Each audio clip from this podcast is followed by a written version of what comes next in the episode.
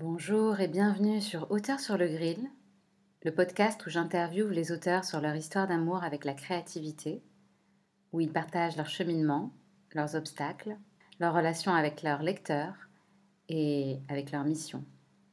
Je suis Nargis Saadi, auteur et coach d'auteur. Vous pouvez me retrouver sur ma page Instagram Nargis Saadi et sur la page Instagram du podcast Auteur sur le Grill.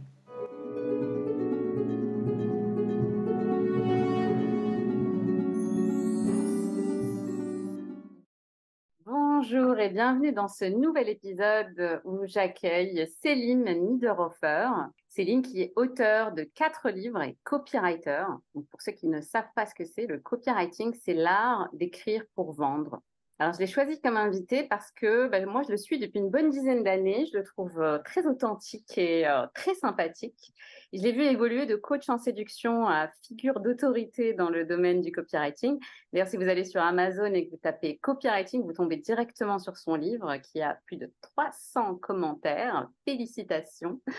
Et puis, si vous allez aussi sur ses réseaux, vous verrez des vidéos où il explique les choses de manière euh, très fluide euh, et, très naturel. Donc, euh, Céline, merci d'avoir accepté mon invitation aujourd'hui. Mais bonjour Nargis, merci pour cette invitation. Salut à tous. Bah, écoute, je te laisse euh, compléter ma présentation et peut-être nous, nous, raconter ton parcours et, et ta rencontre avec l'écriture. Tu sais quoi, la rencontre avec l'écriture, c'est vraiment peut-être encore avant la rencontre avec la lecture. Moi, j'ai toujours aimé lire quand j'étais gamin, c'était soit je suis dehors à jouer au foot, soit je suis chez moi en train de lire des livres. Et parce que, parce que, parce que, ouais, chez moi, c'était pas fou. Alors, je préférais soit aller dehors, soit me réfugier dans les livres. Tu vois, c'était beaucoup, beaucoup mieux. Et euh, l'écriture, ça a commencé sur les textos, les textos, tu vois. J'écrivais les textos pour mes potes, en fait, quand on était au lycée. Donc, c'était pas au collège, mais quand je suis arrivé en Dernos, euh, les bains, en 98, tu vois, je rentre en seconde et là je me rends compte que en, fait, j'ai des punchlines, j'ai des vannes, j'écoute déjà du rap à l'époque, j'ai des trucs à raconter mais pour mes potes. Parce qu'il y a des filles qui discutent avec eux par texto, moi il y a personne qui discute avec moi, je suis le petit nouveau, tu vois, pas intéressant au début. Et du coup, j'écrivais des textos love pour mes potes. Donc, on va dire que ma carrière de coach en séduction, elle a un peu commencé comme ça, que ma carrière avec l'écriture, elle a commencé comme ça, trouver les mots pour faire agir les gens tu vois? Avec mon meilleur pote de l'époque, euh, on était, euh, donc dis-toi, on est en 98, donc 99, on est sur euh, Caramel. ok? Nous, on habite sur le bassin d'Arcachon et on est tellement balèze à l'écrit qu'on réussit à faire venir des filles depuis Bordeaux. Genre, elle monte dans un bus pour venir nous rencontrer. Mais pour nous, ça a été un truc, une révélation. C'est un super pouvoir, ça. En fait, nous, mais c'est ça. Nous, bouseux, nous avons un super pouvoir. Le super pouvoir des mots, de l'écrit. Parce que pour nous, on croyait que Bordeaux, c'était la grande ville, tu vois. Ah, attends, imagine quand j'ai découvert Paris. Et une fois que tu découvres ça, tu dis waouh, mais en fait, c'est applicable à tout. C'est applicable pour trouver un boulot en écrivant ton CV, ta lettre de motivation.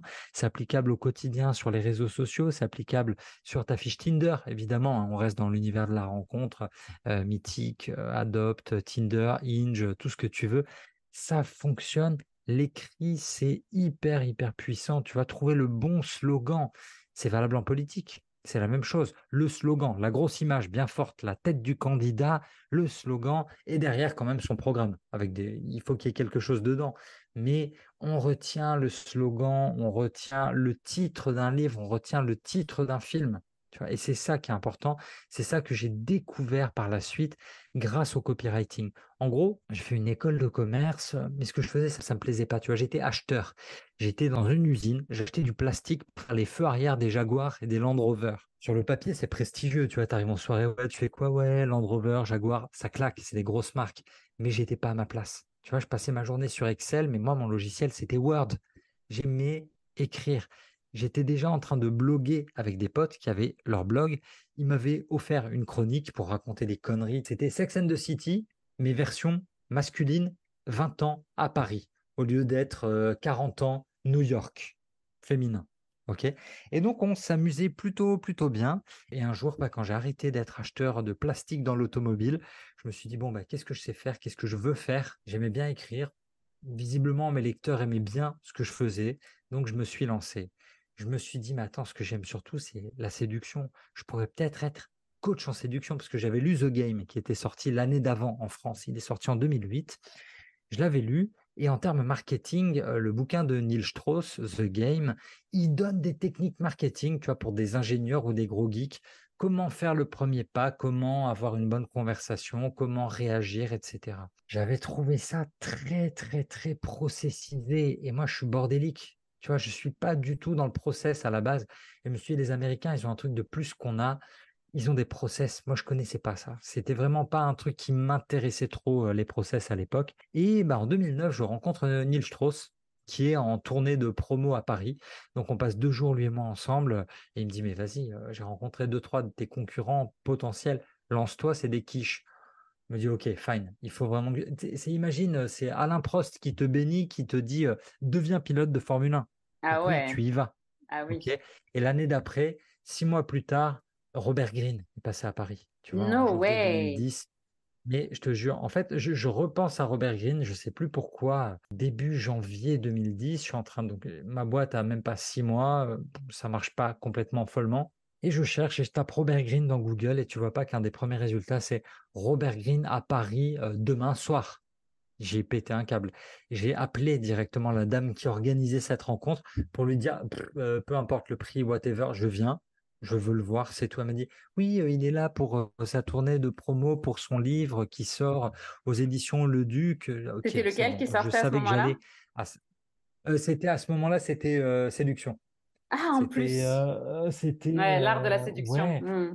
mais ouais, ouais, l'art de la séduction en, en, français, il est vraiment super, super bien. Et bon, une fois que j'ai rencontré Robert, là, je me suis dit, ok, vraiment, il faut impérativement que je mette le turbo dans ce business. J'ai rencontré le fondateur de artdeséduire.com. On s'est très bien entendu ensemble. C'est là que je me suis mis à écrire, écrire, écrire, écrire. Un jour, il m'a demandé une formation. Il m'a dit, OK, tu sais écrire des articles, mais maintenant, est-ce que tu es capable d'envoyer du 60 000 mots? OK, fine. On y allait. Hein. Vraiment, tu as la montagne que tu découpes marche après marche. Et ensuite, c'est là que je suis, on va dire, tombé nez à nez avec le copywriting. Il m'a dit, bon, maintenant que tu as fait ça, tu vas écrire la page de vente. Et là, moi, comme un âne, je lui dis, page de vente, c'est quoi? Je ne savais pas ce que c'était.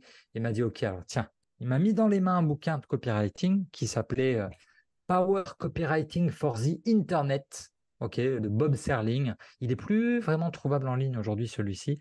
Et c'est avec ça que j'ai démarré vraiment dans le copywriting. Parce que, euh, parce que tu vois, au moment où il m'avait demandé la première version de la page de vente, j'ai écrit un truc, j'étais persuadé que j'étais bon. Il l'a relu, il a mis du rouge partout, dans tous les sens. Il m'a dit, allez, ça dégage. On, fera zéro vente avec ça. Moi, j'ai été piqué. Tu vois, dans mon honneur, j'ai été atteint. je me suis dit, c'est pas possible. Le mec est débile. Je sais écrire. C'est français. C'est bien écrit. Il m'a dit, attends, je vais aller écrire un truc. Il s'est enfermé. Il a écrit, genre, en 3 heures, 4 heures maximum, une page de vente. C'était du franglais. C'était vulgaire. C'était, c'était, franchement, quand je le lisais, je trouvais ça naze. Je me suis dit, c'est pas possible. Il m'a dit, on va faire un test AB je découvre le truc. Il me dit, on va envoyer 1000 mails des adresses que j'ai déjà, mon mail à moi, et 1000 mails, ton mail à toi. Celui qui gagne, il garde tout l'argent. Je dis, ouais, grave, bien sûr, évidemment. Imagine, imagine, sur mes 1000 mails, j'ai fait 3 ventes. Sur ces 1000 mails, il a fait 30 ventes. Hmm. C'est du x10. Ah, Lui, simplement, il a payé son loyer, il a payé sa bouffe, il a payé ses week-ends en un seul mail. Moi, j'ai fait rien. Tu vois, et c'est ça vraiment, c'est à ce moment-là que je comprends, waouh, ok, copywriting. On arrête de vouloir être un grand romancier, on arrête de vouloir. Non, non, non, on apprend le copywriting. À partir de là, ben, il y a des agences qui m'ont filé des missions. Et euh, juste après, j'ai rencontré Patrick Bruel aussi je suis devenu son, son community manager. Donc, ça a été vraiment des, ouais, des expériences très fortes avec les mots, toujours les mots, les mots, les mots. Donc, et c'est c'est pas fini, c'est pas prêt de c'est pas prêt de s'arrêter. Tu vois, aujourd'hui, je, fais du coaching en copywriting, donc j'aide bah, tous les apprentis copywriters à devenir des copywriters 5 étoiles. Mmh Alors, je voulais pas te, couper, mais il y a des points sur lesquels je voudrais revenir. tu parlais de, de passer d'écrire juste des petits articles à du 60 000 mots. Comment tu as vécu cette transition? Est-ce que pour toi, c'est euh, normal? On te dit, oh, ouais, tu m'écris 60 000 mots pour, euh, dans trois jours. Tu dis, oh, il n'y a pas de problème. je me mets sur mon PC. S'il te plaît, ne nous dis pas oui parce que nos auditeurs risquent de te détester. non, non, non, non, non. Là, dans ma tête, c'était plutôt, tu vois, du Christophe Maé, quoi. Ça fait mal. Non, c'est très, très dur. C'est très, très dur parce que tu as toute cette euh, fascination pour le livre. Ok, donc moi, j'ai avant d'écrire mon premier livre, j'ai dû sortir 15 ou 16 formations en e-book, des e-books qui faisaient déjà 60 000 à 100 000 mots. Donc, c'est un format que j'ai touché. Comment j'y suis allé? C'est simple, je consommais déjà les premiers bouquins de business et de dev perso que j'ai lus, ça remonte à 2003. Donc, tu vois, quand je commence en 2010, j'en ai déjà lu certains. Donc, l'idée d'une structure, c'est ce qui est, c'est ce qui m'apparaît le plus évident. Je me jette pas dedans tant que j'ai pas mon chemin de fer, tant que j'ai pas mes chapitres, mon sommaire. Ok? Donc on découpe, on découpe vraiment les objectifs. Je dois faire 60 000 mots. Ok, bon, c'est quoi mes chapitres? Bim bam boum bam boum. 10 chapitres. Ok, bon, ben ça veut dire qu'un chapitre égale 6 000 mots. 6 000 mots, c'est jouable. Humainement, quand j'écris des articles qui font 1000, 1500 ou 2000 mots, ça va, c'est dur, ça prend 2, 3, 4 heures parfois. Là, je me dis, bon, faut faire ça fois 3, c'est jouable. Un chapitre, c'est jouable. OK? Et ensuite, tu redescends encore d'une étape dans ta structure pour dire, OK, mais c'est quoi un bon chapitre En fait, c'est quoi un bon livre? Qu'est-ce que je veux donner à mes lecteurs? Je veux leur donner un argument, l'idée forte. Il faut que ça rentre dans leur tête. Comment ça va rentrer dans leur tête? Grâce à des exemples et une histoire. Aujourd'hui, tu prends n'importe quel bouquin à l'américaine, slash américain à l'américaine. Euh, c'est un bouquin qui commence toujours par une petite histoire, l'histoire d'un gars, machin, et ensuite il va en tirer une morale et une leçon, etc. Ok? Ça au début j'aimais pas parce que ça me saoule. J'ai pas le temps de te raconter une histoire. T'as pas le temps de lire une histoire de merde. Tu veux directement rentrer dedans.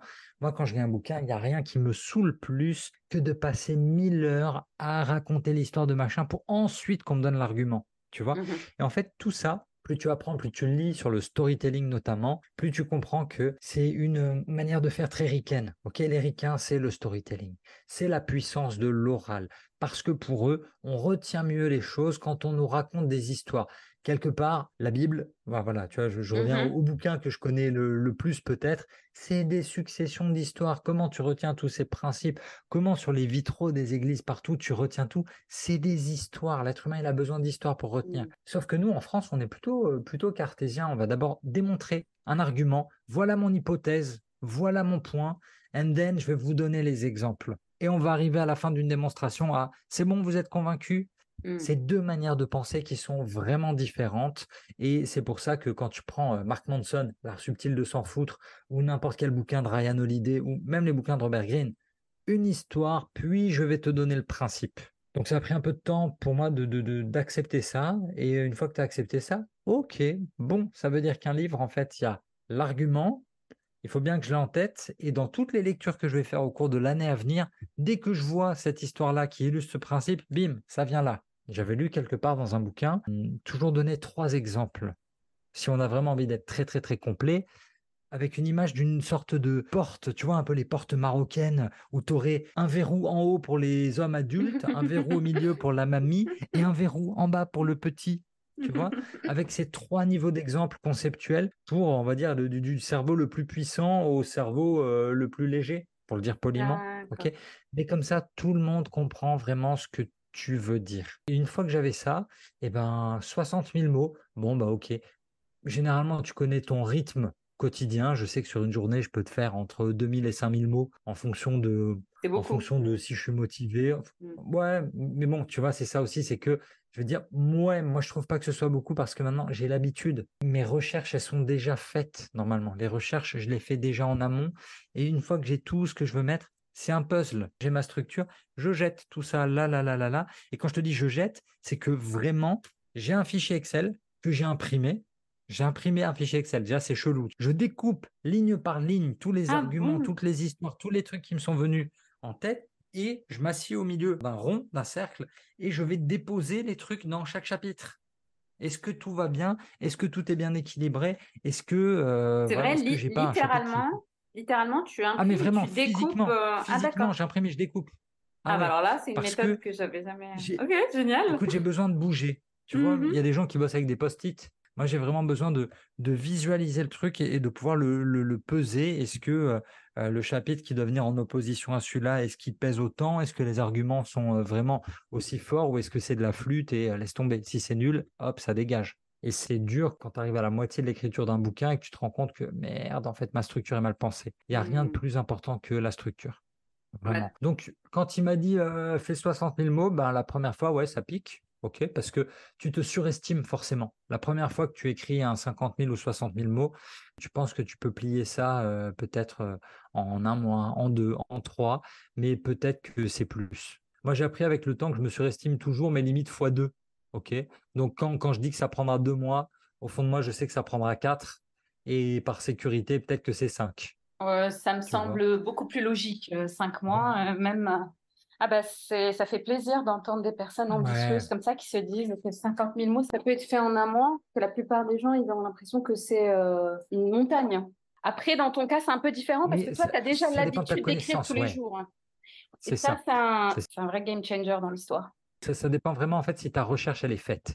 Si tu as mmh. vraiment, vraiment, vraiment fait toute ta recherche avant, c'est important de le faire en amont parce que si tu te mets à écrire et qu'à un moment, tu as un trou, là, ça va pas. Parce que tu vas retourner dans ta partie recherche et du coup, tu perds l'élan que tu avais dans l'écriture. Et ça, c'est ça, c'est dur. C'est pour ça le plus de recherche en amont. Bien évidemment, même pendant la phase d'écriture, tu vas te nourrir des films que tu regardes, tu vas te nourrir des livres que tu lis en ce moment, mais vraiment les 80-90% de la recherche, ils doivent être terminés en amont. Le pape de la copie, vraiment, euh, David Ogilvy, disait commencez même pas à écrire tant que la copie, elle s'écrit pas d'elle-même. Vous devez avoir fait tellement de recherches que vous avez tout dans la tête. Tu vois, mmh. le gars, avant d'écrire une pub pour euh, l'automobile, quelle que soit la marque, il allait visiter l'usine, il discutait limite avec tous les ouvriers, il passait trois jours dans l'usine pour tout comprendre, pour poser toutes les questions pour que sa copie, elle, sorte littéralement toujours cette image de l'inspiration qui jaillit. Et eh ben c'est un peu ça. T'emmagasines, t'emmagasines, t'emmagasines, au bout d'un moment, ça sort dans ton stylo, dans tes doigts, sur ton clavier. En prenant en compte ce processus-là, pourquoi est-ce que ton premier livre était sur la barbe? Donc, tu as écrit quatre bah, livres. Un, livre sur la barbe, deux livres sur la séduction et le fameux livre sur le copywriting. Est-ce que tu peux nous raconter bah, comment, pourquoi la barbe? Et, euh, et, du coup, quel a été le, quel a été le processus? Est-ce que c'était ça? Tu as, fait des recherches, tu as passé un an à faire des recherches sur la barbe? Non, écoute, là, là, ça a été un peu différent parce que euh, depuis 2010, je suis blogueur. J'ai mon propre blog, ok? C'est Je partage les voyages, les livres, les films, enfin tout ce que j'aime bien. C'est mon espace perso, ok? Sur lequel je fais même pas, même pas de business, il n'y a pas de pop-up, il n'y a rien du tout. Je développe le trafic. L'idée, c'est juste vraiment, c'est un laboratoire pour mes idées, un truc où je tente des trucs. Et à un moment, j'écris un article top 10 des barbiers de Paris ou top des barbiers de Paris. Ok, en termes de SEO, meilleur barbier Paris. J'étais numéro un. J'étais numéro un devant Le Bonbon, devant Le Figaro, devant euh, Time Out, devant toutes les références. Ok? Ah, Pourquoi? Parce que mon, mon, article, il était remis à jour. Tu vois, c'est pas un truc que j'écrivais une fois, mais à chaque passage, tous les 15 jours chez le barbier, je mettais ma note, mon commentaire, la petite photo, machin. Et on arrive au moment euh, où euh, une éditrice m'appelle pour me dire Bonjour Céline, enchanté, je travaille pour Solar maison d'édition. Ils ont plein, plein, plein de bouquins, beaucoup de trucs sur la, santé notamment. Et on fait une petite collection. Euh, il y aura des trucs sur les hipsters, il y aura des trucs sur euh, le look, sur le physique, sur bien manger, enfin tout ce que tu veux. Et on a besoin d'une référence sur la barbe. Est-ce que vous voulez l'écrire? J'ai vu que vous maîtrisiez le sujet. Moi, j'étais là, mais attends, euh, moi, écrire un livre, trop chaud, mais ouais, grave. La vérité, c'est qu'à ce moment-là, j'étais déjà en discussion avec le duc pour sortir mon bouquin sur la séduction. Mmh Ça veut dire que là, il vient me chercher fin 2016. Moi, je devais finir l'écriture du bouquin sur la séduction et je me lance dans l'écriture d'un nouveau. Horrible. Donc là, en termes de processus, euh, j'ai tué mes soirées. J'ai vraiment tué mes soirées. J'ai lu les 4-5 bouquins qui étaient disponibles sur le marché. J'ai bossé sur la structure d'abord. Mon éditrice m'a fait euh, les retours immédiatement sur la structure. Et ensuite, on a bossé vraiment je finis un chapitre, je te l'envoie, elle corrige, je veux pas ça, ça, ça, on change tout. Ça a été super dur pour moi parce que j'ai toujours eu une, assez grande liberté. Là, c'est la première fois qu'on m'a vraiment taper dessus pour remettre des trucs au carré. Donc, assez, assez intéressant. Quand tu dis remettre des trucs au carré, ça veut ben, dire quoi? C'est sur quoi, par exemple? c'est-à-dire que sur les termes techniques, parfois, elle trouvait que c'était trop technique. Je disais, mais oui, mais c'est un bouquin sur la barbe. Je veux dire, je viens, de, je viens de faire deux interviews avec des barbiers. Ils me disent que ça se dit comme ça. Ouais, mais tu dois le rendre plus simple. Et elle avait mmh. raison. Tu vois, elle avait raison. Quand parfois, je pouvais être trop long, elle dit non, mais il faut simplifier. Je dis ok, mais viens, on met des schémas alors. Ah non, viens, pas de schéma. Enfin, plein, plein de trucs comme ça où tu te rends compte que un livre de commande, quand quelqu'un te commande un bouquin, c'est pas la même chose qu'un livre que tu inities toi-même. Mmh. Ça, il y a une vraie différence. On va dire le rapport de, force n'est pas complètement le même, même si c'était pas un vrai rapport de force. Tu vois, elle n'était pas là pour me brimer ou quoi que ce soit, mais tu sens que tu n'as pas complètement la main sur la création. Mmh.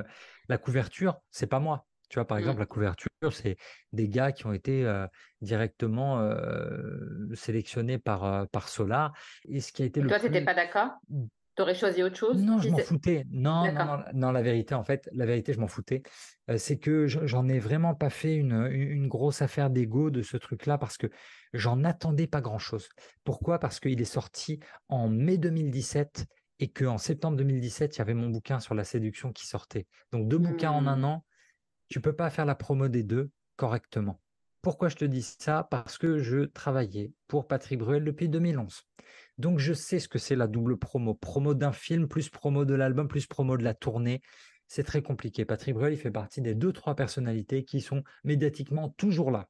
Il a mmh. toujours un truc à mettre en avant. Tous les six mois, il est de retour avec un nouveau projet. C'est très compliqué. Ok, parce qu'il faut à chaque fois trouver un nouvel angle ou quoi, et tu sais que ça prend du temps, tu sais que ça prend de l'énergie, parce que moi je l'accompagnais sur tous les plateaux, toutes les interviews, tu vois, Junket, quand il est assis toute la journée dans une chambre d'hôtel à répondre aux mêmes questions toute la journée à tous les journalistes parisiens, il faut de l'énergie quand même.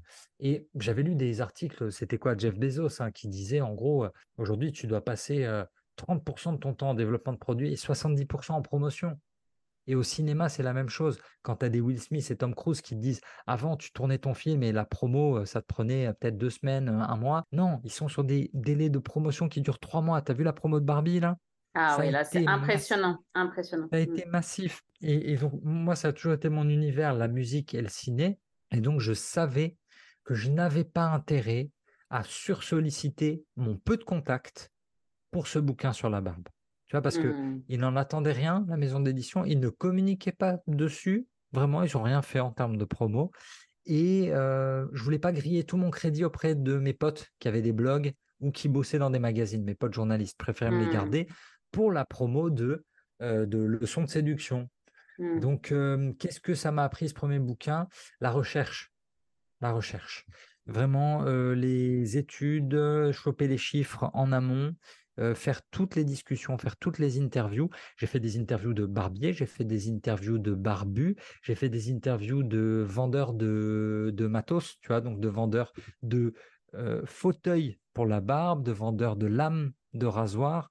J'ai interviewé aussi les mecs chez Gillette. Enfin, non, il y a eu vraiment, ça m'a ouvert toutes les portes de ce milieu qui est un petit milieu tu as des forums spécialisés pour les pogonophiles, les amateurs de barbe, tu vois, ça a son nom. Et ça m'a permis d'être euh, membre du jury, donc d'être un des jurés, un, des cinq jurés du premier euh, concours de barbe français. Mais dans le jury, tu avais un mec qui avait une barbe de fou, tu avais un influenceur avec une énorme communauté, tu avais euh, Madame Beauté de chez GQ, ok, le magazine, et tu avais moi. Mmh. Donc, c'était chouette. Ça m'a permis quand même de voir que un livre, ça t'ouvre des portes. Un livre, ça te donne des opportunités.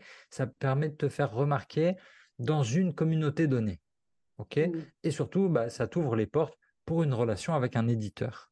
Ça, ça peut être pas mal. Mais moi, j'étais déjà engagé ailleurs, avec le Duc. Et, ils t'ont donné combien en termes de délai? Tu disais c'est très dur en fait en termes de process, etc. Pour le premier jet ou six mois? Six mois pour, le premier jet, ouais. Ok, ça va.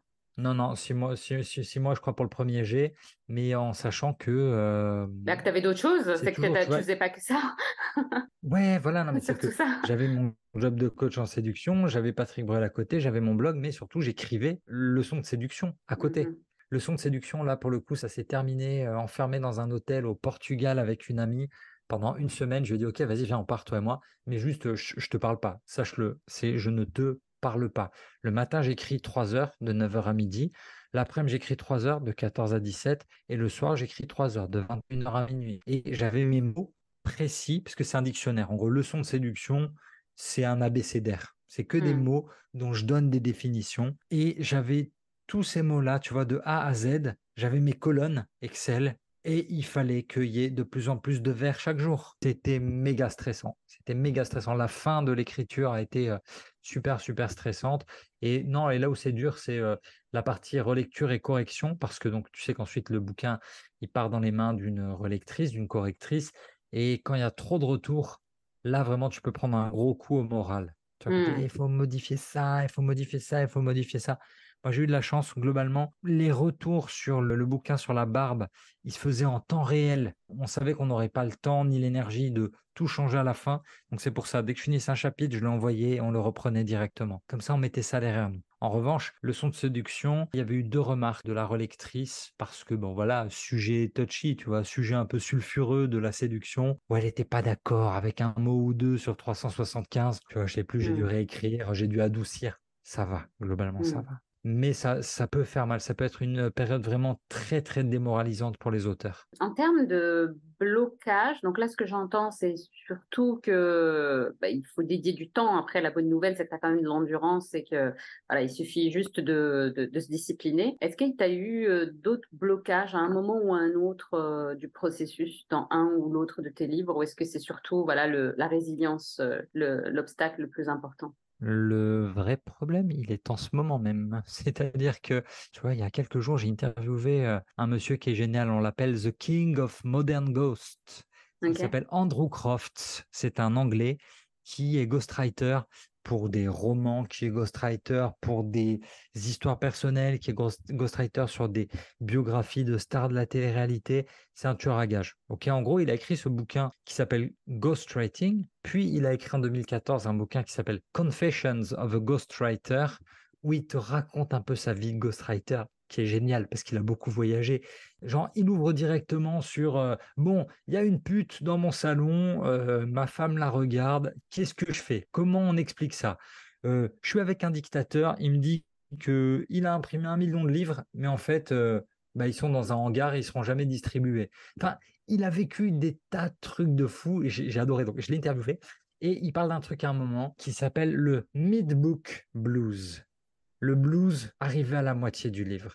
Et pour la première fois de ma vie, là, je traverse ça. Tu vois, si tu as fait un peu de gestion de projet, management de projet, on parle toujours Hmm. de la vallée de la mort. Quand tu es au milieu du projet, Hmm. c'est là que ça devient galère. Ouais. Et bien là, pour la première fois, euh, sur mon, mon livre à venir, là, il va s'appeler Les mots magiques. Je suis en galère. J'arrive pas à m'y remettre. Et pour m'y remettre, il me faudrait une journée entière. Là, ma, ma petite fille en ce moment ne va pas à la crèche, donc je la garde. Donc je, je suis interrompu en permanence. J'ai pas le temps de m'y remettre. Hmm. Mais dès que je vais m'y remettre, on va voir. Quel est vraiment le problème? Est-ce que c'est le concept qui est complètement nul? Est-ce que juste j'en ai marre? Est-ce qu'il faut que je fasse autre chose pendant un mois? Est-ce que euh, il faut juste lâcher complètement le concept? Ou est-ce qu'il faut détruire la structure et la refaire? Et ça, c'est dur parce que récemment, j'ai travaillé avec euh, deux personnes qui ont bossé sur des bouquins euh, que, que je recommanderais bien évidemment. Je suis aussi coach édito. Là, le 7 septembre euh, 2023, il y a le bouquin de Jean-Charles Kurdali qui sort, un bouquin euh, qui va être normalement très très, très bien. On a rebossé sur la structure. Il avait, par exemple, Jean-Charles, 80 000 mots, il a fallu qu'on le redescende à 60 000. T'imagines tout ce qu'on a dû taper? C'est épuisant. C'est épuisant. Lui, il avait déjà écrit une première fois. On a été obligé de tout recasser, rebosser une deuxième fois, raccourcir encore mentalement, c'est très, très, très, très dur. Je travaille à côté avec une autre euh, jeune femme très, très brillante, genre 60 000 followers sur LinkedIn. Son bouquin a du retard. Son bouquin a du retard depuis déjà plus de six mois. Et à l'issue de nos discussions, son bouquin va prendre encore plus de retard parce qu'il y avait un problème dans l'angle et un problème dans la structure. Et là, c'est ce qui m'arrive peut-être à moi aussi en ce moment. Donc, il y a une vraie réflexion. Est-ce que je dois tout casser et tout refaire ou juste bouger quelques pièces ou simplement juste me poser sur ma chaise, arrêter d'ouvrir ma bouche et écrire? Ouais. ce cinquième livre, euh, il va être euh, avec un éditeur parce que là, j'entends pas de d'éditrice euh, qui, bah, qui est là pour faire la police et pour te, te demander Si. des. euh, S'il y a. Ah. Si, si, si, Il y a un éditeur qui n'est pas content. Ah. Il y a, un éditeur qui, forcément, n'est pas content. Euh, et c'est, c'est, c'est, dur parce que, tu vois, le, euh, c'est je reste chez le stress. voilà. Ouais, c'est ça. On, a eu une très très bonne relation sur la, la partie guide du copywriting. Et là, malheureusement, malheureusement, là, mais par ma faute, tu vois, par ma faute, j'ai pris du retard parce que j'ai bossé sur d'autres trucs, parce que j'ai eu d'autres priorités. Et, là, je bloque. Donc, un bouquin qui initialement était prévu pour octobre, finalement, il va sortir en janvier, là aujourd'hui, mais peut-être qu'on va glisser jusqu'à février. Je ne sais pas. Je ne mmh. sais pas encore. Donc, intéressant de se dire que jamais eu de blocage jusqu'à maintenant. Et là, sur ce cinquième bouquin, pan, bloqué. Alors justement, je me posais la question parce que j'ai une, une interview là qui est dans mon, dans mon pipeline que j'hésitais à poster parce que la personne parlait justement de beaucoup, beaucoup de ces blocages et je me disais, euh, est-ce que les gens, ils ont envie d'entendre des gens bloqués ou est-ce qu'ils veulent que entendre des réussites et des inspirations? Et je pense que bah, les deux sont intéressants en fait, en termes de partage. Tu sais, quand tu entends une personne partager, tu n'as pas forcément, pas forcément envie d'entendre que, ouais, moi je suis trop fort, j'ai fait ci, j'ai fait ça. c'est ça, c'est ça. Non, non, mais tu vois, c'est ça, c'est que écrire un livre, c'est vraiment quelque chose de, de, très, très, très dur. C'est une épreuve qui est très euh, solitaire et surtout, il faut une discipline de faire que je n'ai pas en ce moment. Tu vois, mmh. c'est-à-dire que sur, les autres bouquins, eh ben, le soir, je te disais, hop, allez, je m'y recolle. Je finis mon dîner et j'y retourne. Je vais, je vais m'enfermer de 21h à minuit. En ce moment, vraiment, mentalement, j'ai l'impression d'être une larve. Je finis mon dîner, j'ai l'impression de plus avoir d'énergie du tout. Mmh et je vais me coller devant Netflix ou devant un bouquin. Mais écrire, ça me demande trop d'énergie. J'ai l'impression, mmh. tu vois, de ne pas, de pas arriver. Alors, j'essaie de me dire, mec, t'es Céline Niederhofer, t'as écrit quatre livres, le guide mmh. du copywriting, t'as vendu 10 000 exemplaires, vas-y, il faut que tu sortes ce bouquin. J'essaie de me mettre un peu la pression. Tu sais quoi, en ce moment, bof, j'y arrive pas trop. Mmh peut-être moi, ce que je te recommanderais, c'est peut-être de te, faire le, le, process de Julia Cameron. Moi, quand je suis dans ces moments-là, je refais le process de Julia Cameron. Je sais pas si tu l'as déjà fait, libérer votre créativité. Raconte un peu, c'est quoi donc? C'est un process sur 12 euh, semaines. En fait, c'est un livre que tu dois lire. Non, non, mais en fait, moi, je le fais. Moi, j'ai pas la patience. j'ai pas la patience de le faire en 12 semaines. Donc, tu dois euh, écrire tous les matins trois pages de, garbage, de, de, ce qui te passe par la tête, prendre un rendez-vous avec ton enfant artiste une fois par semaine et faire le process. Donc, le process, c'est le livre qu'elle a écrit qui a, qui a débloqué des millions et des millions de gens dans le monde, qui s'appelle d'ailleurs La Bible de l'artiste. C'est vraiment un must. Hein. Moi, je l'ai fait huit fois. Je fais huit fois le process. je, le fais chaque année, en fait, pour me, me, mettre à jour. Et donc, c'est 12 chapitres. Donc, c'est conseillé de le faire euh, sur, euh, sur 12 semaines. Moi, j'ai pas cette patience-là. Bah, l'année dernière, je l'ai fait en 15 jours. Cette année, je l'ai fait en 3 jours. Comme ça, c'est fait. C'est intéressant. prochain, en 12 minutes. En 12 minutes.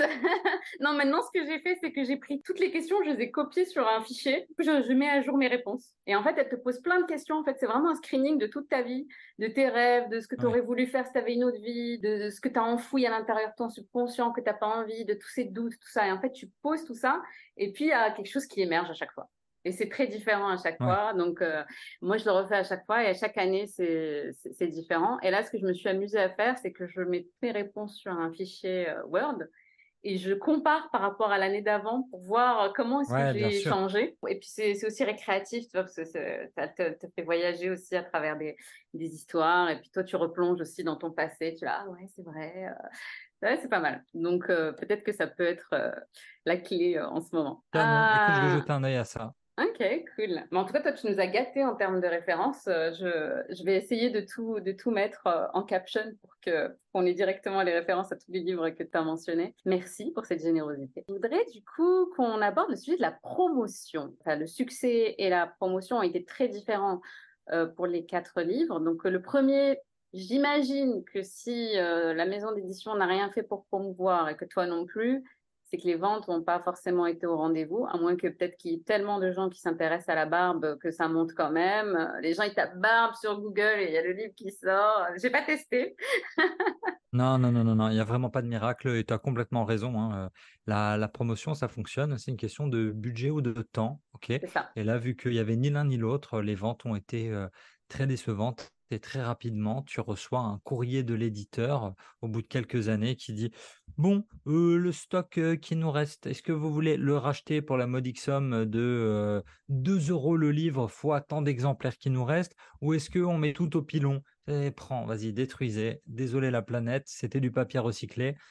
Mais ouais, bon, voilà quoi. C'était c'était un projet, c'était l'apprentissage là-dessus. Et effectivement, bah, quand il y a ni ni temps, ni promo, ni effort marketing, ni finance, tu peux pas. Tu peux pas vendre un bouquin s'il n'y a pas de magie. Rien mmh. ne se vend tout seul, il faut du mouvement. Donc là, échec. Ouais, ouais. Échec complètement assumé, puisque comme je t'ai expliqué, c'était une année où j'avais deux bouquins qui sortaient je pouvais pas faire la promo des deux intelligemment. Donc il fallait accepter d'en sacrifier un pour essayer de faire fonctionner mieux l'autre. Mmh. Donc moi je vois là que copywriting est un, vrai carton, mais les livres sur la séduction, pas forcément. Comment est-ce que tu expliques euh, ça? Est-ce que c'est en termes de stratégie ou, ou est-ce qu'il y a une autre raison? Il y a une raison qui est euh, liée notamment à la distribution de ce livre, mes distributions à chercher du côté du web. En fait, pour comprendre quelque chose, généralement, quand tu es expert et que tu sors ton bouquin, la plateforme via laquelle tu distribues ton bouquin, elle est à toi. Mmh. Sauf que là, Art de séduire, ce n'était pas moi, je suis le visage d'Art de séduire, j'étais l'écrivain, j'étais le gars qui écrivait les formations, mais c'était pas mes murs. D'accord? Je jouais, j'ai fait grandir le jardin de quelqu'un d'autre. OK? Mmh Au moment de faire la promo de ce livre, on revient à cette question d'argent. Est-ce que il vaut mieux investir notre base mail dans la vente de nos formations qui nous rapportent directement dans nos poches à nous? 27 euros, 97 euros ou 297 euros? Ou alors est-ce qu'il vaut mieux mettre en avant le bouquin d'une maison d'édition qui mmh. vend son livre, il n'était pas vendu très très cher, hein, il était vendu 19,90 euros et sur ces 19,90 euros, on touche seulement 6%, 8%, 10% maximum. Donc très rapidement, je me suis rendu compte que ben, nos intérêts avec Monsieur Hors de Séduire et moi n'étaient pas alignés.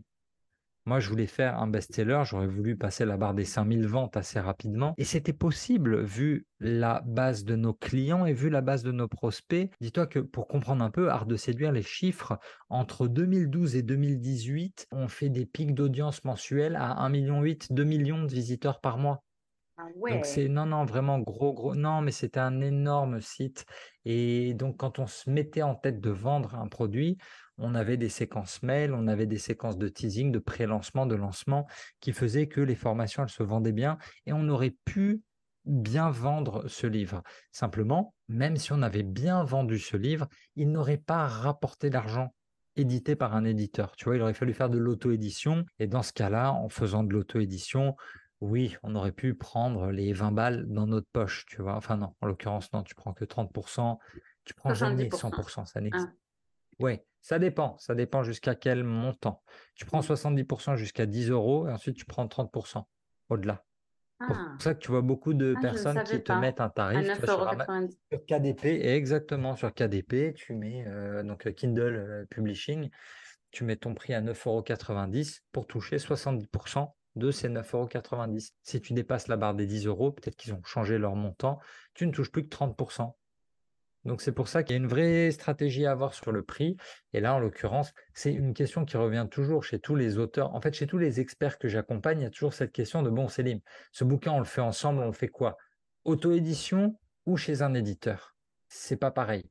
Un éditeur, pourquoi je vais chez un éditeur? Je vais chez un éditeur pour distribuer plus vite à la FNAC, être présent rapidement euh, chez Leclerc, chez Carrefour, chez partout prestige, crédibilité, autorité, légitimité, une maison d'édition, c'est ça. En revanche, si vous voulez l'argent directement, auto-édition. C'est pas la même chose. Auto-édition, vous faites des erreurs dans votre bouquin, bon, ben, c'est pas un souci, vous corrigez. Auto-édition, la structure est nulle, vous pouvez la changer. Et ça fait une mise à jour pour ceux qui l'ont déjà dans leur Kindle. Tu vois, il y a mmh. plein de trucs comme ça qui font que, euh, que c'est une, vraie réflexion euh, à avoir à avoir en permanence et, donc voilà, le, semi-échec, on va dire, parce que en cumulé, je crois qu'on approche les, les, 5000 ventes, tu vois, sur le. Il faudrait que je vérifie. Donc, c'est pas si mal, c'est pas honteux. En fait, c'est pas honteux, mais par rapport à ce qu'on pouvait espérer, c'est dommage. Hmm. C'est dommage. Tu vois, tu vois vraiment, tu avais une belle épée, tu avais un beau lac, et ben c'est un beau coup d'épée dans l'eau. Là, ça me saoule. C'est vraiment, vraiment dommage. Euh, L'effort de promotion, pour le coup, là, je l'ai fait. Je l'ai fait, donc beaucoup d'interviews chez tous mes potes euh, blogueurs masculins lifestyle. J'ai eu quelques, retombées presse. L'éditeur n'a pas trop euh, investi en presse là-dedans parce qu'on a eu un, un sujet de timing, malheureusement. 15 jours après la sortie du livre, c'était l'affaire Weinstein, l'affaire MeToo, donc c'est devenu assez rapidement touchy. Ok, le sujet Hmm. de la séduction, apprendre à séduire, apprendre à séduire une femme. euh, le seul soutien, on va dire, qu'il y ait eu au fil des ans, tu vois, c'était en 2018.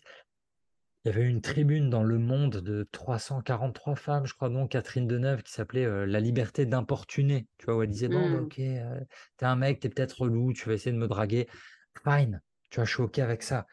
Le discours majoritaire, c'est plutôt c'est du harcèlement de rue. Tu vois, donc on avait vraiment deux visions du monde qui s'opposent et euh, cet éditeur a pris plutôt le courant euh, féministe. Depuis, il édite beaucoup de bouquins très très féminins et tu vois plus euh, de, tu vois plus du tout de, de, de coaching en séduction ou quoi.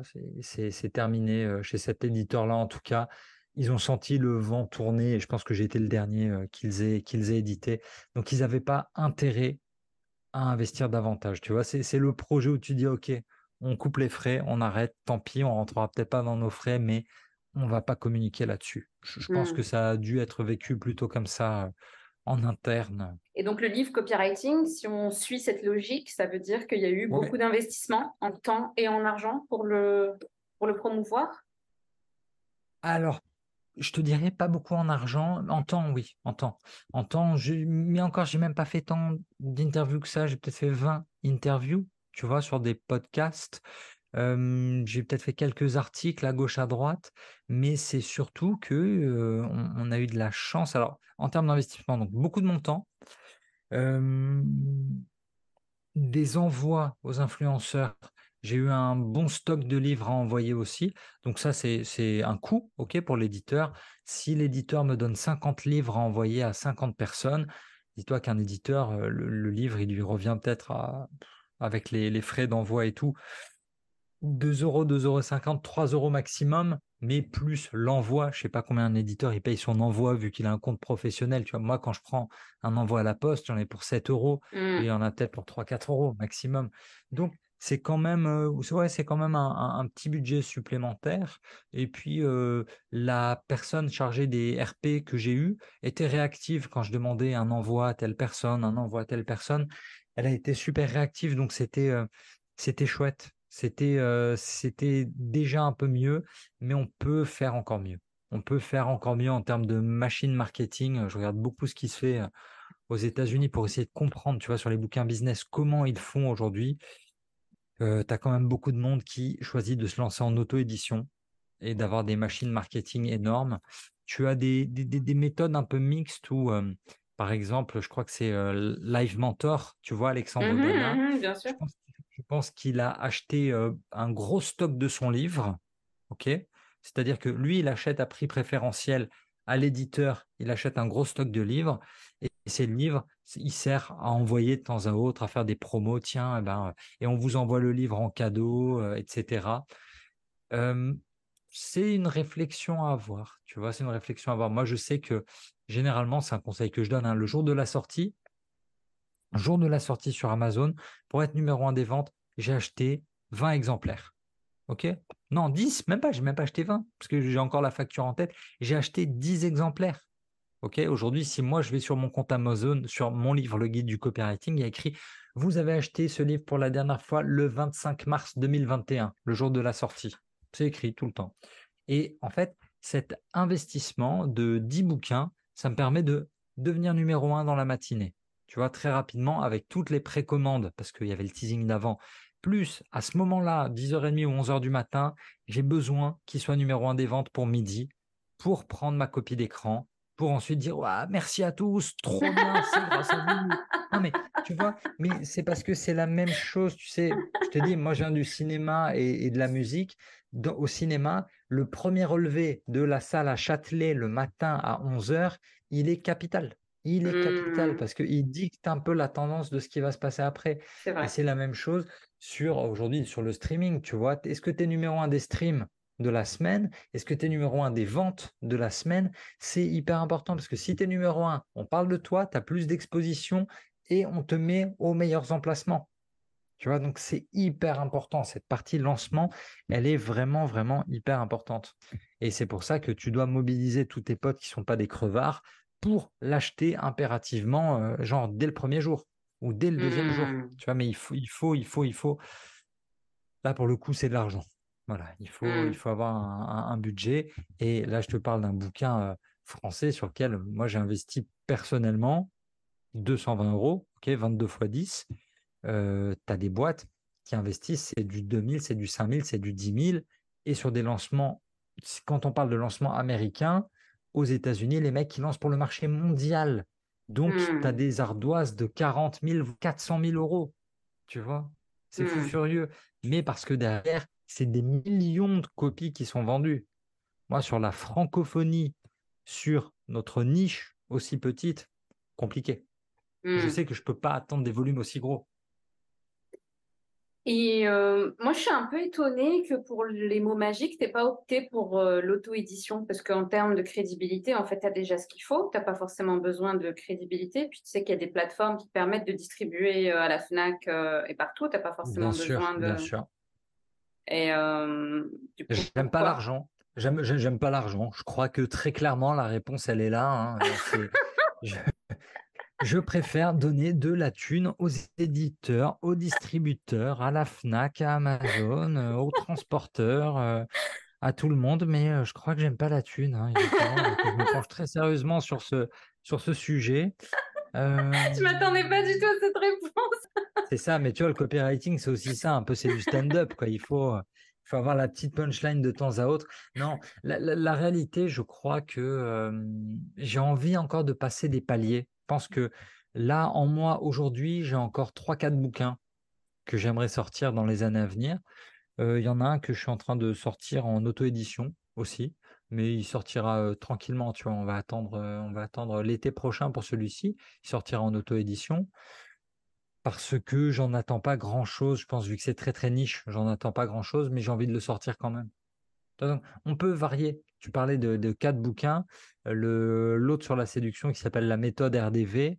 La méthode RDV n'est vendue que sur KDP, donc en auto-édition. Et il a fait, il a fait peut-être euh, 500 ventes, tu vois. Mais parce que j'en parle jamais nulle part. Les gens tombent dessus, c'est bien, ils tombent pas dessus. Whatever, c'est cool aussi. Tu vois, mais il fallait que, il fallait que je le sorte. Donc quand j'ai un truc vraiment à sortir et que j'ai pas envie d'en parler, vas-y, viens, on, on va en auto-édition, très très bien. Maintenant, je suis en effet très intéressé. J'ai été contacté par une ou deux personnes qui veulent m'accompagner en marketing pour sortir un bouquin en auto-édition Mm, et faire une tuerie c'est tu ça. vois, de- parce que il y a des mécaniques de euh, qu'on voit beaucoup États-Unis, Australie, où les gars te disent, ok, t'achètes le bouquin, mais t'inquiète, tu ne payes que les frais d'envoi. Tu vois, eux, ils ont juste besoin, euh, ils nous envoient le bouquin, on paye les frais d'envoi, et derrière, tu sais très bien que un livre aujourd'hui, c'est plus un livre. Un livre aujourd'hui, c'est un lit de magnète. Mm. C'est juste un lit de magnète qui a pour objectif de te faire rentrer dans le funnel. Hey, télécharge tes bonus. Hop, on capte ton mail. Et assiste à ce cours. Prends cette formation plus pointue et viens assister à notre bootcamp, à notre atelier live, à notre académie machin. Aujourd'hui, un livre business, ce n'est plus que ça. Quelqu'un qui sort un bouquin sans essayer de faire la passerelle sur le web, c'est incompréhensible. Incompréhensible. Ça n'existe plus. C'est trop de temps investi pour, euh, pour faire quoi? Mm. donc, non, non. J'ai été contacté par des euh, euh, néo-maisons d'édition, donc des mecs qui m'ont proposé vraiment, ouais, on te ghostwrite ton livre. Je les gars, c'est pas vous qui ghostwritez, c'est moi. Je suis Mm. ghostwriter pour des gens, j'écris pour des patrons de start-up, j'écris. Enfin, euh, non, moi, je vais pas me faire ghostwriter moi-même. Ça, tu vois, je, je le comprends, mais il n'y a pas moyen. Tu vois, c'est- pas possible. C'est plus pour te faire gagner du temps. hein. C'est plus pour te faire gagner du temps. Oui, ah, mais complètement, complètement. Mais euh, autant je me fais confiance à, à moi pour ghostwriter pour des patrons, autant J'ai beaucoup de mal à trouver des gens dont j'aime bien le style, dont j'aime bien l'écriture, tu vois? Et si quelqu'un devait écrire pour moi, c'est pas, c'est pas évident. Tu vois, je suis beaucoup de ghostwriters sur LinkedIn, je regarde beaucoup de, de personal branders, machin et tout. Il y en a peu que j'apprécie vraiment. Il y en a peu dont j'apprécie l'écriture. Où je leur Mhm. dirais, OK, vas-y, viens, c'est toi. On s'enferme trois jours, tu me fais parler sur tous les sujets que tu veux et tu as ton livre. Tu vois, ça, c'est notamment, là, je te dis trois jours, c'est ce que Andrew Croft m'a dit. Et il a raison. Moi, c'est à peu près le temps que ça m'avait pris en cumulé pour le bouquin du patron de la startup. C'est j'avais la structure et ensuite je le faisais parler sur chacun des chapitres. Mais là où la méthode de Andrew Croft, elle est meilleure, c'est qu'il te dit en fait, quand tu découpes les 10 interviews, à chaque fois, tu es obligé de réchauffer l'expert, à chaque fois, tu es Mhm. obligé de lui rappeler où tu en étais, à chaque fois, tu es obligé de te dire, attends, mais ça, est-ce qu'il m'en a parlé déjà ou pas? À chaque fois, tu es obligé de le recadrer. Alors que si tu as cette discussion globale sur trois jours, tu reviens pas sur les sujets, vu que c'est encore frais dans ta tête. Tu vois, dictaphone, t'enregistres, tu retranscris tout le bordel et après, hop, hop, hop, hop, hop, tu fais tout rentrer, tu vois, toute cette masse informe, tu la mets dans ta structure et c'est pour ça que euh, il, il m'expliquait, euh, tu as des gagnants de Big Brother, tu vois, genre Loft Story, Secret Story, tout ça, qui sortent de la maison et la semaine d'après, le bouquin, il part déjà en librairie. Parce Mhm. que dès la sortie, ils enferment le gagnant pendant trois jours dans un hôtel. Il ne parle que au ghostwriter. Il fait des interviews vite fait avec les médias. Et le bouquin sort dans les dix jours qui suivent. Incroyable. Tu vois? Incroyable. Mais oui. Euh, bon, parce que c'est pas des bouquins non plus euh, Mhm. qui sont pas fous, quoi. C'est mais tu vas chercher les histoires et les mecs sont des maîtres du storytelling. Donc forcément, quand tu sais raconter une histoire, ça t'aide aussi à interviewer la personne en face de toi. Ok, attends, là tu me parles d'un souci.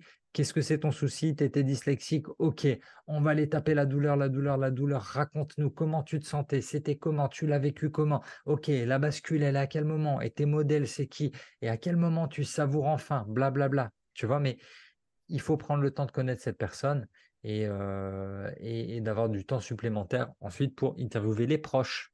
Tu vois, il y a plein de trucs comme ça qui font que euh, ouais, sortir un bouquin en, deux semaines, c'est vraiment, vraiment, vraiment chaud. Mais non, ouais, non, un, un ghostwriter pour moi, tout de suite, je le vois pas. Je te dis pas que euh, sur d'autres sujets plus tard, pourquoi pas. Tu vois, un bouquin sur la productivité, par exemple. Tu fais quoi? Un bouquin sur la productivité, tu révolutionnes rien. Tu donnes Mhm. deux, trois anecdotes sur toi, comment tu as fait ci, comment tu as fait ça. Mais les bouquins, ils existent déjà. Tu prends les 10 best-sellers, tu fais ta synthèse, tu fais ton plan, tu remarquettes certains trucs, genre euh, avaler le crapaud, tu vois, le eat the frog, la Mhm. stratégie de manger le truc le plus dur, ta mission la plus dure le matin, tu le renommes, genre manger du caca, tu vois, je sais pas, j'exagère. Waouh, c'est tellement marketing. c'est stylé, hein, voilà. Mais il a, il a trop raison. C'est un nom qui est génial. La technique Célim de manger du caca, c'est génial. Et, et, et, et Je tu crois vois, pas que ça va marcher, j'ai pas fait. envie de te décevoir. Franchement, je sais pas. Non, mais le, le- aujourd'hui, c'est vraiment ça. C'est tu prends ce qui existe déjà Mm. et tu mets des noms. Tu mets des noms de méthodes, tu vois. Typiquement, moi, je, je réinvente rien. J'ai un bouquin, le bouquin que je suis en train de finir là sur le ghostwriting. Euh, bon, ben, ça s'appelle le Shadow System. Pardon, tu vois, je, je- suis content de moi pour le double S, Shadow System. Ouais, c'est cool, ça va faire un joli logo. Et c'est bien parce que Shadow, il y a ombre, système, on est content. Il n'y a rien de révolutionnaire. Tu vois, il n'y a pas une vraie méthode complètement révolutionnaire, hein, à part comment bien utiliser euh, ChatGPT. Mais je me dis, je ne vais pas réinventer grand-chose. Dans la vie, tu vois, je me dis pas, j'ai réinventé des trucs de fou. Non, c'est juste du marketing. C'est vraiment, tu disais tout à l'heure, on discutait un peu du, copywriting, mais 40% de ton succès, c'est ta connaissance du marché, des gens, de la psychologie du client. 40% de ton succès, c'est la connaissance du produit, véritablement. Et les 20 derniers pourcents, c'est ton paquet cadeau, c'est ta vitrine, c'est le copywriting. Mm. Après, il y a d'autres paramètres. On, on parlait aussi un peu de la chance, du timing. euh, Complètement. Quand est-ce que Ah bah là, euh, complètement. Mais là, les vrais winners te diraient, Nargis, la chance, c'est toi qui la contrôle. Tu fais ta propre chance. Ouais, voilà. Non, mais j'aime ouais. bien, hein, Youpi, tout ça, le secret, manifester ta réussite. Il y a un moment où faut avoir quand même un peu les, les pieds sur terre. faut tout donner. faut essayer d'aligner le plus d'étoiles possible, mais parfois, pas de chance. Hmm. Euh, Là, dans tout ton discours, c'est vrai qu'on tend beaucoup vers le marketing, bon, ce qui est normal parce qu'on parlait aussi beaucoup de copywriting, mais je reviens sur un, moment donné dans l'interview où tu as dit euh, je vais, euh, c'est bon, on va arrêter de se prendre pour un romancier et apprendre le copywriting ou quelque chose comme ça. Et donc, ma question, c'est euh, est-ce que toi, en toi, est-ce qu'il y a un livre, une fiction ou un roman qui dort euh, auquel tu ne donnes pas la chance parce que tu es peut-être un peu euh, formaté par toutes ces euh, considérations euh, business, marketing, etc. Ouais, rajoute à ça le perfectionnisme, Ouais, évidemment. Non, il y, y- y en a deux. J'en ai, j'en ai deux, j'en ai tué un troisième parce qu'il y a une œuvre récente qui est sortie qui ressemble beaucoup trop. Euh, et, et tu vas pas me... En gros, ouais, il y a trois romans. Il y a un truc un peu euh, autobiographique qui pourrait être très très drôle sur la partie séduction. Ça pourrait être vraiment Ah, très très ça va être le The Game, le The Game français. Le jeu. On Le juste jeu. le jeu. Tout de suite, euh, c'est moins vendeur. C'est fou, hein, à quel point le français, c'est pas une langue marketing. Donc ouais, euh, do- do- donc il y, y aurait potentiellement ça. Et euh, le, le deuxième truc, c'est plutôt une, une, un, un- un young adult, tu vois, une romance, un truc un peu, un peu Un peu harlequin? Le troisième que j'ai... Non, non, pas Harlequin du tout, non, non, Harlequin, C'est beaucoup plus violent, Harlequin, euh, K-E-N. c'est ça. Non, Mais pas Ken de Barbie. hein.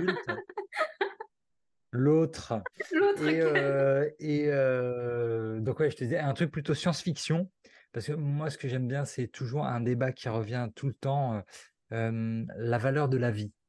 Est-ce que toutes les vies se valent?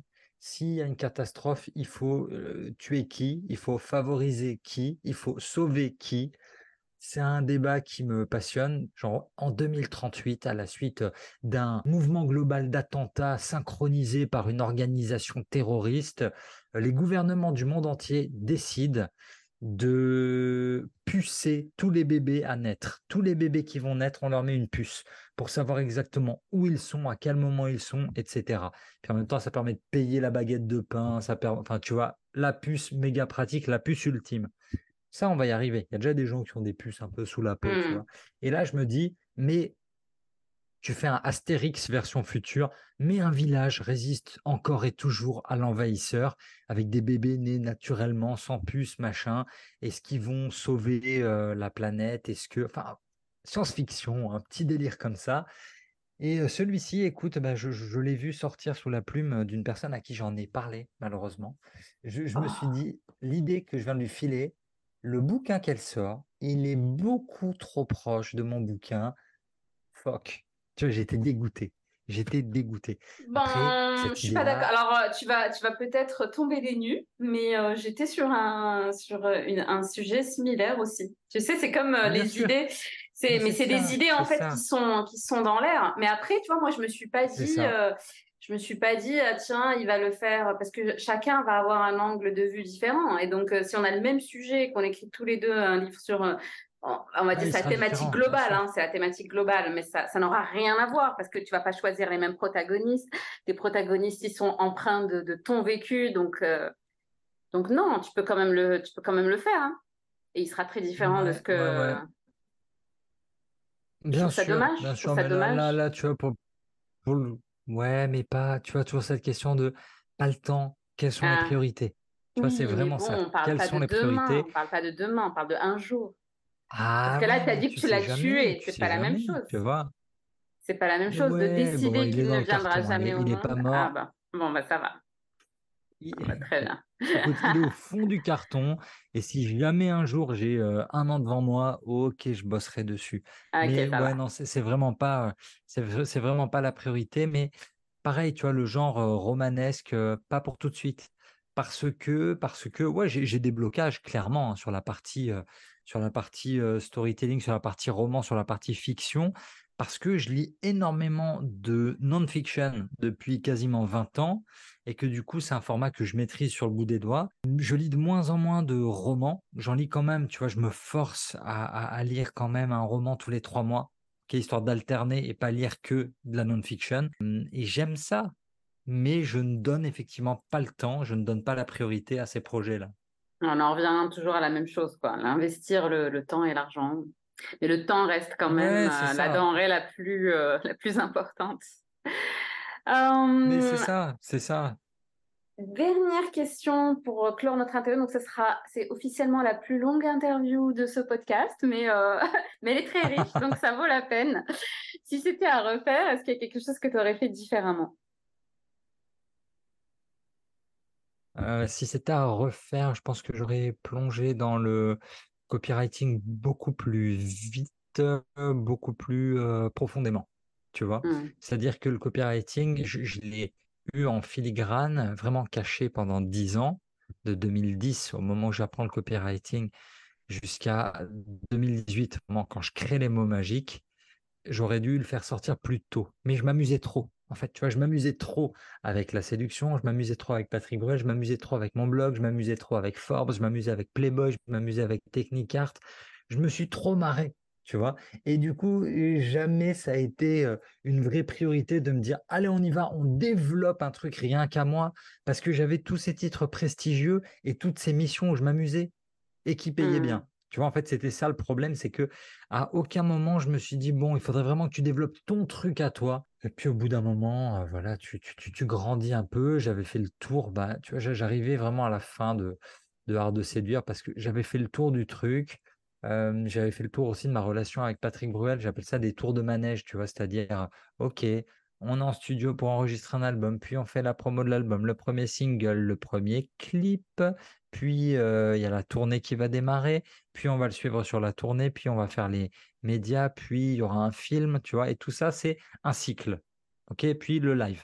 Et ensuite, tu refais un nouvel album c'est pareil avec un nouveau film et puis encore un nouvel album. Donc, moi, j'ai lancé trois albums avec lui. Bah, au fond, à la fin, tu as fait le tour. Donc, soit tu changes d'artiste, soit tu changes de, mission complètement. Et mmh. je me suis dit, ben, c'est très bien de bosser avec lui. J'étais très bien dans l'ombre. Ok, moi, j'avais ma lumière chez moi, cher de séduire, mais qui n'était même pas vraiment chez moi pas chez moi. Bruel, pas chez moi non plus. Donc au bout d'un moment, tu dis, bon, est-ce que j'essaierai pas de construire un truc, moi aussi? Parce que ça te chauffe quand tu vois tout ce qui mmh. réussissent à gagner. Tu dis, ouais, moi aussi, j'ai envie. Et puis après, tu te rends compte que la réalité, elle est quand même, elle est quand même compliquée. Donc, qu'est-ce que je referai?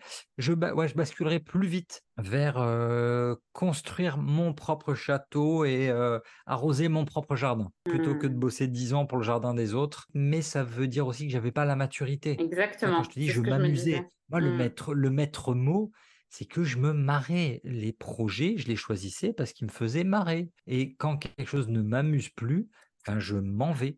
C'est le jeu. Ouais, pareil pour les relations. Ouais, ouais, ouais. Ouais, non, non, mais euh, je comprends très très bien le, concept. Ça me parle beaucoup également. Génial. Une, une dernière chose que tu voudrais partager avec nous? Lisez des livres. Non, trop, facile. écrivez, Des, écrivez, des, livres. Oh, waouh, tellement plus simple. Écoutez, c'est ça. Vous avez le choix entre 4 heures, 5 heures de lecture ou écrire un livre, 4 ou 5 mois. Franchement, non, mais à chaque fois, on parle de cette étude de euh, l'infirmière euh, qui avait demandé aux mourants leur plus grand regret, voilà, passer du temps avec mes proches et écrire mon bouquin, quoi. écrire mon bouquin. Ne mourrez pas avec un bouquin en vous, ce serait trop dommage. Racontez votre histoire, racontez l'histoire de vos parents, racontez l'histoire de vos voisins inventer, créer et, et, ne vous censurez pas, quoi. Ce sera pas parfait et c'est pas grave. Merveilleux, merveilleux, merveilleux. Ben, merci, merci du fond du cœur. Ça a été une interview épique et mémorable. Comme d'habitude, je mettrai en commentaire tous les, les, liens donc, de tes livres et je vais tenter dans la mesure du possible d'extraire toutes les références dont tu as parlé. Merci Céline pour. Euh, Mais merci Nargis, merci à vous si vous êtes arrivé jusqu'au bout. Jusque là. C'est ça. Et n'oubliez pas, euh, peut-être lâcher un commentaire de fou sur le podcast de Nargis, genre euh, euh, j'ai survécu à ce long podcast ou je suis arrivé à la fin. Ouais, laissez un truc comme ça. C'est bien ça, c'est bien ça, le call to action. J'ai pas le réflexe. Merci pour le rappel. Merci à tous et à très bientôt pour un nouvel épisode.